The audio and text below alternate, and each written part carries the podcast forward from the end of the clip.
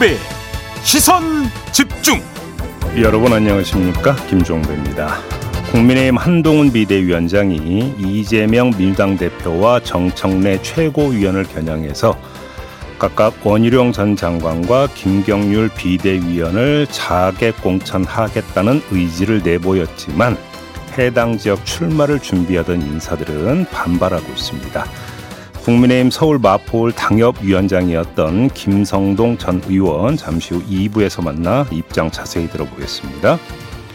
민주당 얘기도 해보겠습니다. 민주당 지도부를 향해서 1월 안에 변해야 한다. 시간이 없다며 쓴소리를 내놓은 분인데요. 김부겸 전 총리 3부에서 연결합니다. 1월 19일 금요일 김종배의 시선 집중 광고 듣고 시작합니다. 시선 집중은 촌철님들의 다양한 목소리를 기다립니다. 짧은 건 50원, 긴 건 100원인 문자 메시지 샵 8001번, 스마트 라디오 미니와 유튜브 라이브로도 시선 집중과 함께 하실 수 있습니다. 믿고 듣는 진품 시사 김종배의 시선 집중.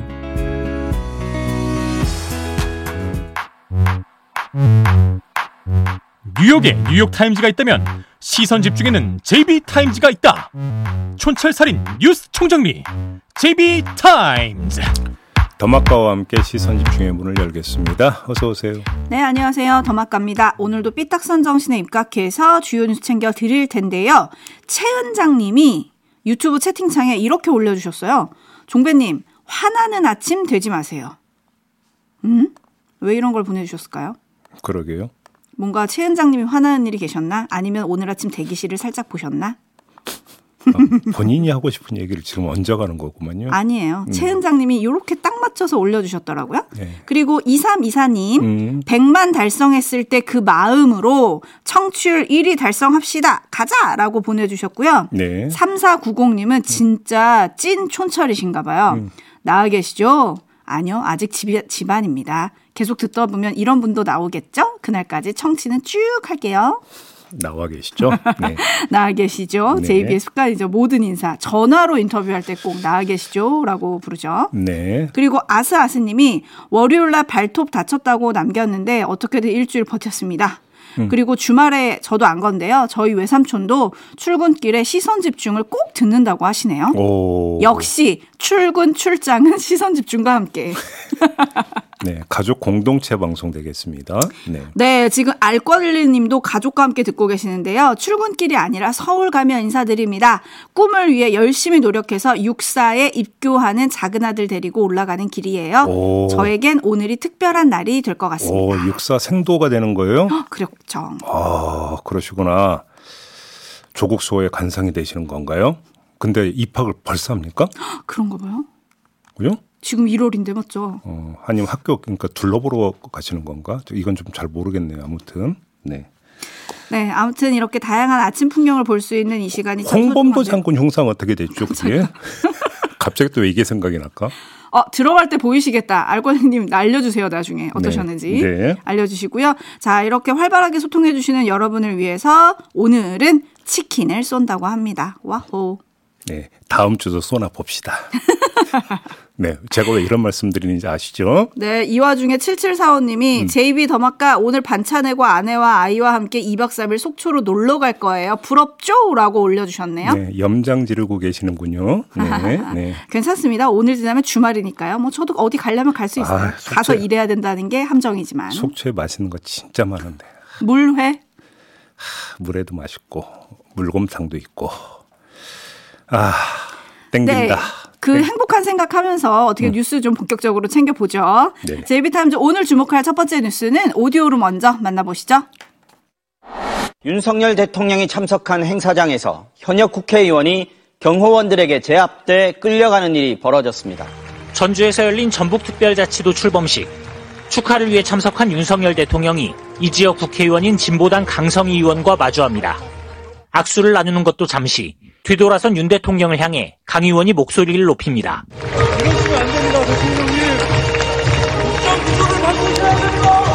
곧이어 경호원들이 애워싸고 입을 막고 끌어냅니다. 팔과 다리가 붙들리고 몸통이 공중에 들린 채 옮겨지던 강 의원은 그대로 행사장 밖으로 쫓겨났습니다. 대통령하고 악수하면서 말 몇 마디 건넨 것이 대한민국 국회의원을 사지를 들어서 바깥으로 내쫓아야 되는 일입니까? 강 의원은 국정기조를 바꾸지 않으면 국민들이 불행해진다는 말을 한 게 전부였다고 주장했습니다. 날선 비판보다는 국민의 마음을 담은 통상적인 인사를 전하려 했을 뿐입니다. 그런데 그 한마디가 그렇게 듣기 거북했습니까? 네, 논란이 크게 일었는데요. 어떻게 봐야 될까요? 대통령실 관계자가 설명한 게 있습니다. 이 설명을 기초로 한번 평가를 해보겠습니다. 대통령실 관계자의 설명 내용은 이런 겁니다. 강상희 의원이 악수하면서 소리를 지르고 대통령의 손을 놓아주지 않았다. 대통령을 자기 쪽으로 약간 당기기까지 했다. 그래서 경호처에서 손을 놓으라고 경고했다. 그런데도 대통령이 지나간 뒤에도 계속 고성을 지르며 행사를 방해했다. 고로 이는 경호상 위해 행위다. 이런 설명입니다. 이 설명을 갖고 한번 이전의 다른 사례 한번 대입해 봅시다. 윤석열 대통령 시장 참 여러 번 찾았습니다. 대구 서문시장 찾았죠. 부산 자갈치 시장 찾았죠. 참 많이 찾지 않았습니까? 이때 관련 사진 한번 찾아보십시오. 상당히 많이 있는데요. 그 사진들을 보면 윤석열 대통령과 1미터도 떨어지지 않은 근접거리에서 수많은 상인, 수많은 시민들이 손을 내밀고 악수를 하고 있습니다. 윤석열 대통령과 밀착해 셀카를 찍은 경우도 여러 번 있었습니다. 그럼 이런 경우와 강성희 의원의 경우는 뭐가 다를까요? 크게 두 가지가 다를 겁니다. 첫째, 시장 등에서 스킨십을 나눈 상인 또는 시민들은 신원을 알 수 없는 무작위 대중인 반면에 강성희 의원은 신원이 확인된 국회의원이라는 점이 다릅니다. 둘째, 건네지는 얘기가 달랐을 수 있습니다. 강성희 의원은 국정 기조를 바꾸라고 한 반면에 상인이나 시민들은 반기고 칭송하는 말을 했을 가능성이 높습니다. 그러면 이 두 가지를 한번 종합을 해봅시다. 경호상 위의 행위는 사람이 아니라 결국은 태도다 이런 이야기가 돼버립니다. 신원이 보증된 사람이든 아니든 윤석열 대통령을 대하는 태도를 우선시했다. 경호처에서 이렇게 볼 수밖에 없다는 얘기인데 왜 그러냐면 신원이 확인된 국회의원에 대해서 이렇게 대하고 신원을 알 수 없는 시장과 상인들에 대해서 스킨십을 허용하는 것들이 앞뒤가 안 맞기 때문입니다. 그렇지 않습니까? 그러니까 이해할 수 있는 상황은 그 순간 벌어진 어떤 행위의 장면이 아니라 다른 것 때문에 경호상 위해라고 판단했다고 볼 수밖에 없는 거죠. 그러니까 그게 뭡니까? 말입니다, 말. 국정 기조를 바꾸라고 말을 해서 위해, 여기 말에 위해의 의지가 담긴 불순한 태도가 있는 것으로 봤다라는 것이고 그렇지 않으면 칭송하고 이러면 위해의 의도가 없던 걸로 봤다. 이렇게밖에 해석할 수 없는 거 아니겠습니까? 끌어내면서 강성희 의원의 입을 틀어막지 않았습니까? 그게 보여주는 이 그 한 장면이 결국은 이것도 제가 조금 전에 말씀드린 그거를 좀 의미를 한다고 볼 수밖에 없는 건데요. 근데 이런 식으로 따지면 각종 여론조사에서 대통령 국정 수행에 부정 답변을 하는 사람들 모두가 만약에 근접거리에 있으면 그들은 어떻게 되는 겁니까? 국정 기조를 바꾸라는 얘기도 못 하는 겁니까? 그 다음에 지금 그러니까 여권에서 뭘 강조를 하고 있냐면 강성희 의원이 악수를 하면서 약간 당기, 당겼다. 이 점을 강조를 하더라고요. 그래서 제가 영상을 보니까 경호 요원들이 강성희 의원을 끌어내는 어떤 행위 개시 시점은 이미 대통령이 악수를 끝내고 발걸음을 뗀 다음이에요. 그러니까 당겼다. 약수를 하면서 당겼다라고 한 것이 결정적 이유라고 볼 수도 없다라는 겁니다. 당시 현장 상황을 놓고 본다면. 악수 상황이 이미 끝나버렸다는 것이죠. 그래서 이게 설명이 될 수 있느냐라는 겁니다. 국회의원을 상대로 이렇게까지 할 수 있는 것이냐 저는 이 점을 좀 제기를 하고 있는 겁니다. 네, 춘철님들도 뭐 비슷한 의견들을 많이 보내주고 계신데요. 3186님이 국회의원을 테러범 취급한 거 아닌가요? 라고 해주셨고, 6300님은 전주시민의 대표인데, 전주시민을 무시한 처사 같습니다. 라고 해주셨고요. 네. 뭐, 봉파리님도 비슷한 의견, 국민을 대표하는 국회의원 아닌가요? 라고 해주셨는데, 어, K 눈부, 눈이 부시게님은 하지만 대통령일 때와 아닐 때의 경우 자체가 좀 다른 거 아닙니까? 라고 또 옹호해 주시는 댓글도 있긴 입니다. 있습니다. 그리고 현장에서 요거를 이제 가장 가깝게 목격한 사람이 바로 국민의힘 이용호 의원이거든요. 네. 그때 강성희 의원 바로 옆에 있었잖아요. 네. 이용호 의원은 이렇게 밝히긴 했습니다. 어, 강 의원이 대통령 손을 꽉 잡고 놔주지 않은 채 연이어 소리를 질렀다. 그래서 경호원들이 끌어낸 거는 행사를 방해해서 행한 불가피한 조치로 보였다. 오히려 이런 무례하고 비상식적인 행동에 대해서 강 의원이 먼저 사과부터 해야 된다. 라고 얘기를 했고요. 또 진중권 교수는 어제 한 프로그램에서 강성희 의원은 운동권도 아니고 행사장 와서 뭐 하는 거냐. 자꾸 사건을 만들려고 하는 운동권 버릇을 고쳐야 한다. 이런 얘기를 해서 또 아침에 보도가 많이 됐더라고요. 이게 왜 운동권 버릇이 여기서 왜 나옵니까 도대체? 네? 아니 국정 기조를 바꾸셔야 합니다. 뭐 쌍욕을 한 것도 아니고 존칭을 써서 그렇게 이야기한 게 뭐가 그렇게 대수로운 일입니까? 행사장에서 대통령을 향해서 이런 말도 하면 안 된다는 걸까요? 제가 여기서 분명히 말씀을 드리겠는데요. 지금 경호상 위해행위라고 그랬습니다. 여기서 뜻하는 경호가 무슨 경호냐면요. 신변 경호예요. 다시 말해서 대통령의 일신의 위해를 가하려고 하는 구체적인 어떤 행위가 있을 때가 경호상 위해 행위가 되는 겁니다.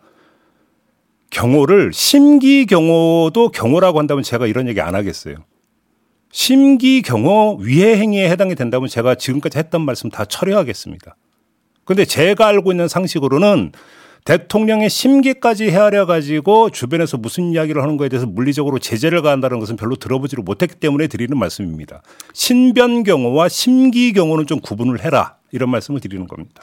네, 최동남님이 최동남님이 아마 이 뉴스 때문에 아까 처음에 소개한 촌철님이 아침부터 화내지 말라고 한 것 같습니다.라고 올려주셨고요. 아, 예. 반면 지금 다시 좀 화제가 되고 있는 외국 영상이 하나 있는데요. 음. 오바마 대통령이 오바마 전 대통령이 2000 22년이었던 걸로 기억하는데 아, 아니다. 그 훨씬 더 그 전에 11월에 이민 개혁안 관련 연설을 해요. 네. 그런데 그 연설 중에 한 청년이 계속 소리를 지릅니다. 음. 대통령님 도움이 필요합니다. 매일같이 수많은 이민자들의 가족이 뿔뿔이 흩어져야 합니다. 이민자들의 추방을 멈춰주세요라고 아예 연설을 방해를 합니다. 네. 그랬더니 오바마 대통령은 아예 등을 돌려서 그 청년을 바라보면서 지금 우리가 얘기하고 있는 사안이 바로 그겁니다. 그래서 우리가 모인 거죠? 라고 얘기를 하고 경호원들이 그 청년을 이렇게 좀 제지하려고 하니까 그냥 그 청년을 두라. 내가 연설을 마무리하겠다. 이렇게 했거든요. 조금 비교되는 장면인 것 같아요. 잠깐만 한 말씀만 더 드리겠는데요. 대통령이 소통 되게 강조했었잖아요. 했죠. 뭐 시정 찾고 이러는 것도 여과 없는 시민들의 목소리를 듣고자 함 이렇게 이해를 해야 되는 거 아닙니까? 근접거리에서. 근데 여과 없는 시민의 목소리라고 하는 것들이 다 칭송일 수는 없는 거잖아요. 국정에 대한 불만이 나올 수도 있고 요구가 나올 수도 있는 거잖아요. 그래서 그 시민이라고 하는 주어를 강성희 의원으로 바꾸면 뭐가 문제가 되는 겁니까 여기서 이게 여기까지만 하겠습니다. 네. 제이비타임즈 다음 주목할 뉴스는 어떤 건가요? 이준석 개혁신당 정강정책위원장이 어제 이런 발표를 했습니다. 들어보시죠. 현행 도시철도 무임승차 제도를 전면 폐지하고 2023년 현재 전국 950만 명에 달하는 만 65세 이상 노인층에게 월 1만 원에 해당하는 연간 12만 원의 교통카드를 지급하도록 하겠습니다. 도시철도와 버스, 택시까지도 다 같이 사용할 수 있는 형태로 제공하게 됩니다. 해당 선불액수 12만 원을 소진한 뒤에는 청소년에게 적용되는 약 40%의 할인율을 적용한 요금으로 하여 버스와 지하철을 이용할 수 있도록 하겠습니다. 네, 이렇게 발표하자 김호일 대한노인회장이 개인 명의의 성명을 발언했습니다. 한강의 기적을 이룬 노인에 대한 우대는커녕 학대하는 주장이다. 폐류나 정당이다. 망나니 짓거리다. 이런 식으로 성토하는 내용이었습니다. 그러자 이준석 위원장이 페이스북에 글을 올려서 즉각적인 피드백 감사다. 이렇게 또 답변을 했는데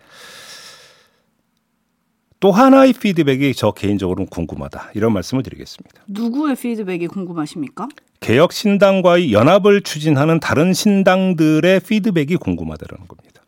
자, 이 그 어제 발표한 정책의 옳고 그름은 여기서 이야기하지 않겠습니다. 다만 대한 노인의 반응을 볼때그 한 표가 아쉬운 신당 입장에서는 표에 별로 도움이 안 될 거다라는 생각은 얼마든지 할 수 있는 거 아니겠습니까? 그래서 제가 다른 신당들의 피드백이 궁금하다고 지금 말씀을 드리는 건데요. 이런 정책에 흔쾌히 동의할까요? 다른 신당들이? 응? 이런 정책이 연합에 어떤 영향을 미칠까? 당연히 이것도 고려를 할 것 같은데, 자, 이렇게 묻는 이유가 있습니다. 이원욱 의원이 그제 KBS 광주 라디오 출발 무등의 아침에 나가서 이런 말을 했습니다. 들어보시죠. 그러니까 단순하게 이합 집산을 떠나서 비전과 가치가 어떻게 되는가, 정말 하나로 뭉쳐서 할 수 있는가라고 하는 거에 대한 어, 논의들이 먼저 선행이 돼야 되는 거고요. 네. 비전과 가치가 먼저 선행적으로 논의돼야 된다. 지금 이런 이야기를 했습니다. 정책이 연합에 어떤 영향을 미칠지.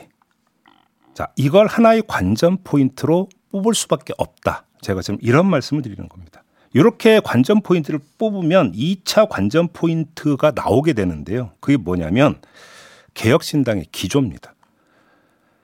자, 저런 정책 문제가 연합의 걸림돌이 될 수도 있을 수 있는데 만약에 그렇게 본다면 그럼에도 불구하고 이준석 위원장이나 개혁신당이 발표를 했다.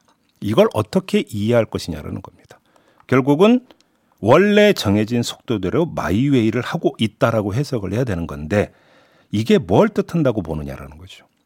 어차피 제3지대 연합의 주도권은 개혁신당이 쥐고 있다라는 이런 판단을 하고 있는 것으로 해석을 해야 된다는 겁니다. 따라서 개혁신당의 기조는 이거다. 따라오려면 말고 따라오려면 따라오고 아니면 말고 되면 좋고 안 되면 우리는 우리대로 간다. 이런 의사가 여기에 깔려 있다. 이렇게도 해석할 수 있다라는 겁니다. 주도권을 쥐고 계속 가겠다 이런 뜻이 깔려 있다라는 건데 일단 다른 당 그러니까 예를 들어서 뭐 이낙연 신당이나 아니면 원칙각산식 멤버들은 아직 반응은 나오진 않았어요. 근데 네. 금태섭 전 의원은 반응을 냈더라고요. 음. 그러니까 어제 한 인터뷰에서 이렇게 얘기를 했더라고요. 일단 정치를 하는 입장에서 볼때 대단히 용감한 발표라는 말씀을 드릴 수밖에 없다. 용, 용감한에 밑줄 쳐야 되는 거죠. 네. 예. 지하철 적자가 심각한데 사실 아무도 얘기를 못 하는데 이걸 꺼냈다라는 거는 용감하다 이런 얘기예요. 음. 그러면서 이제 본인들도 노인 빈곤 문제가 굉장히 심각해서 그거에 대한 정책을 다음 주에 내려고 하는데 노인 빈곤 문제랑 지하철 적자 문제를 해결할 수 있는 걸 좀 같이 논의를 좀 해봐야 될 것 같다. 음. 이런 얘기를 했더라고요. 지금 그리고 내용에 대해서 제이비가 평가하진 않았지만 촌철님들은 다양한 평가를 좀 보내주고 계신데요. 네. 예천 사람님 이준석 전 대표도 사진 뺨 맞겠네요라고 얘기해 주셨고 김낭구님은 지방 어르신들은 좀 환영할 만한 발표라고 생각합니다. 아무래도 이제 그 교통 이용 횟수나 교통 그 이용 저기 수단이 다르니까. 그렇죠. 네. 여긴 지하철뿐만 아니라 버스나 택시까지 해준다고 음. 하니까. 반면에 김무성님은 택시 한 번 타면 만 원이 넘는데요? 라고 보내주셨는데 이 얘기는 월 1만 원 해서 연간 12만 원으로 주고 나머지는 이제 음. 할인해 오바가 준다. 되면 음. 40% 할인해준다라는 게 좀 현실성이 없다. 음. 이런 얘기인 것 같아요. 반면에 이준석 전 대표의 특징, 세대 갈라치기가 나온 거 아니냐라는 의견들도 좀 있으세요. 음. 이 하나 하나 한니- 하나님, 이미 고령층은 표의 방향이 정해졌다고 생각한 거 아닐까요? 아무튼 여러 가지 해석이 나오고 있는데요. 네. 계속 논의가 진행될지 지켜보겠습니다. 다음 주목할 뉴스는 어떤 건가요? 국민의힘이 결국 12구 이태원 참사 특별법에 대해 거부권 행사를 건의하기로 했습니다. 윤재욱 원내대표가 어제 열린 의원총회 직후 어, 이렇게 밝혔는데요. 들어보시죠. 의원님들의 총의를 모아서 대통령의 제2요구권 행사를 건의하기로 결정을 했습니다. 자, 거부권 행사 이유로는 역시 독소 조항을 들었습니다. 특별조사위원 구성이 7대 4로 공정한 조사를 기대하기 어렵다고 주장을 했는데요. 근데 이것 말고 이유를 하나 더 댔더라고요. 그걸 들어보시죠. 특조위가 불송치 또는 수사 중지된 사건의 기록까지 열람할 수 있도록 규정을 했습니다. 이런 그 유사한 입법례가 전혀 없습니다. 새로운 그 독소 조항을 만들어서 재탕, 삼탕, 기획 조사의 우려가 있다고 판단했습니다. 네, 저는 이 대목을 듣는 순간 조사위원 구성을 둘러싼 이견은 둘째 문제다. 이런 생각이 들었는데요. 왜요? 자, 특별조사위원회를 설치하자는 건 기존의 수사가 부실하거나 불완전하다고 보기 때문 아닙니까? 따라서 특조위가 만약에 구성이 된다면 조사가 일단 어떻게 시작이 되냐면 기존 수사로부터 시작될 수밖에 없습니다. 기존 수사 내용 가운데 부실했거나 왜곡이 있었던 것을 찾아낸 다음에 그걸 검증에 들어가는 방식을 쓸 수밖에 없습니다. 기법상. 불송치 또는 수사 중지된 사건 기록을 볼 수밖에 없는데 이걸 보는 게 문제라고 본다면 송치되고 기소된 것만 보라는 얘기잖아요. 그럼 특별조사를 뭐 하랍니까? 할 이유가 없잖아요. 그렇게 돼버리면. 그러니까 이 주장은 조사의 공정성에 대한 문제 제기가 아니라 조사의 필요성 자체에 대한 부정이다. 이렇게 해석할 수밖에 없다라는 겁니다. 국민의힘은 야당의 재협상을 제안했지만 쟁점은 일부 내용을 수정하느냐 마느냐가 아닌 것 같습니다. 이걸 놓고 본다면 결국 남는 문제는 뭐가 되겠습니까? 이렇게 된다면 재의결이 가능하냐 가능하지 않느냐 결국 이 문제로 귀착이 될 수밖에 없는 것 같습니다.